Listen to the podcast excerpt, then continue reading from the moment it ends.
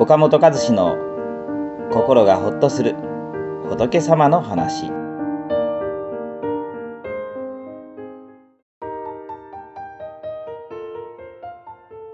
他人からの評価なんてコロコロ変わりますだから気にしない気にしない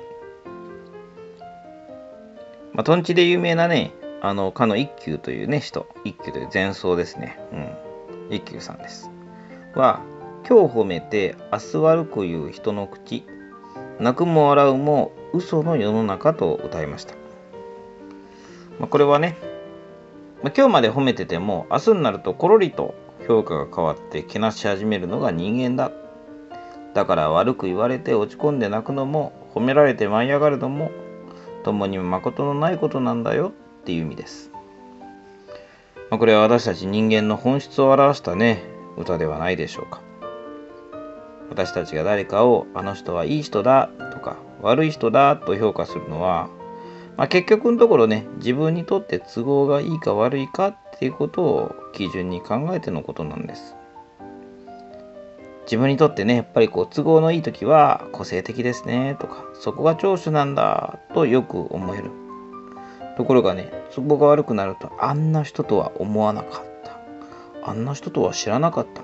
とガラリと評価が変わるんですよね。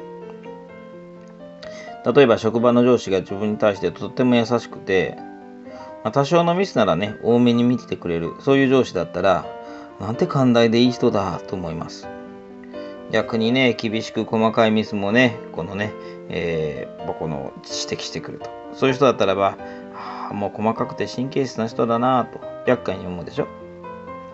まあ、その上司がどんな人なのかっていうことをきちんと見た上でいい人悪い人を決めているというよりも、まあ、自分に優しいとねいい人。そうでないと悪い人と。自分の都合で判断してはないでしょうか。感じが悪いなと思ってた人がね優しく接してくれるとあの人案外いい人なのよね。と言いますよね。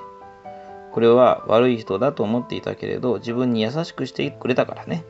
いい人に評価が変わったということです。学生時代試験で優しい問題を出してくれる先生はいい先生だ。難しい問題を出す先生は嫌な先生だと私もよく言ってましたけどこれも自分の都合によってね評価してたってことですよね、まあ、このようにね私たちの評価っていうのはその時その時の都合の良し悪しでコロコロ変わります。だから他人の評価というものは正しくあなたの姿を映しているわけではありません。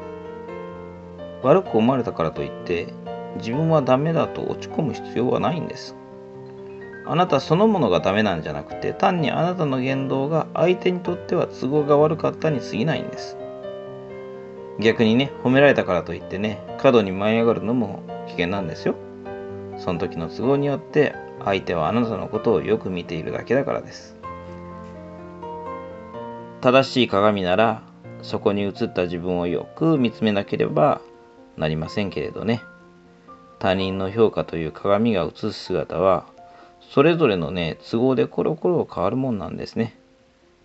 ああ思われた。こう思われたと。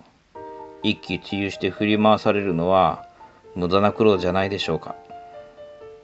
人の評価イコールあなた自身ではありません。人の目が気になったらね人の評価とは人の目が気になったら他人の評価とはその人の都合という色眼鏡で見ているだけなんだ、まあ、そういうもんなんだということをね、え思い出していただければいいのではないでしょうか。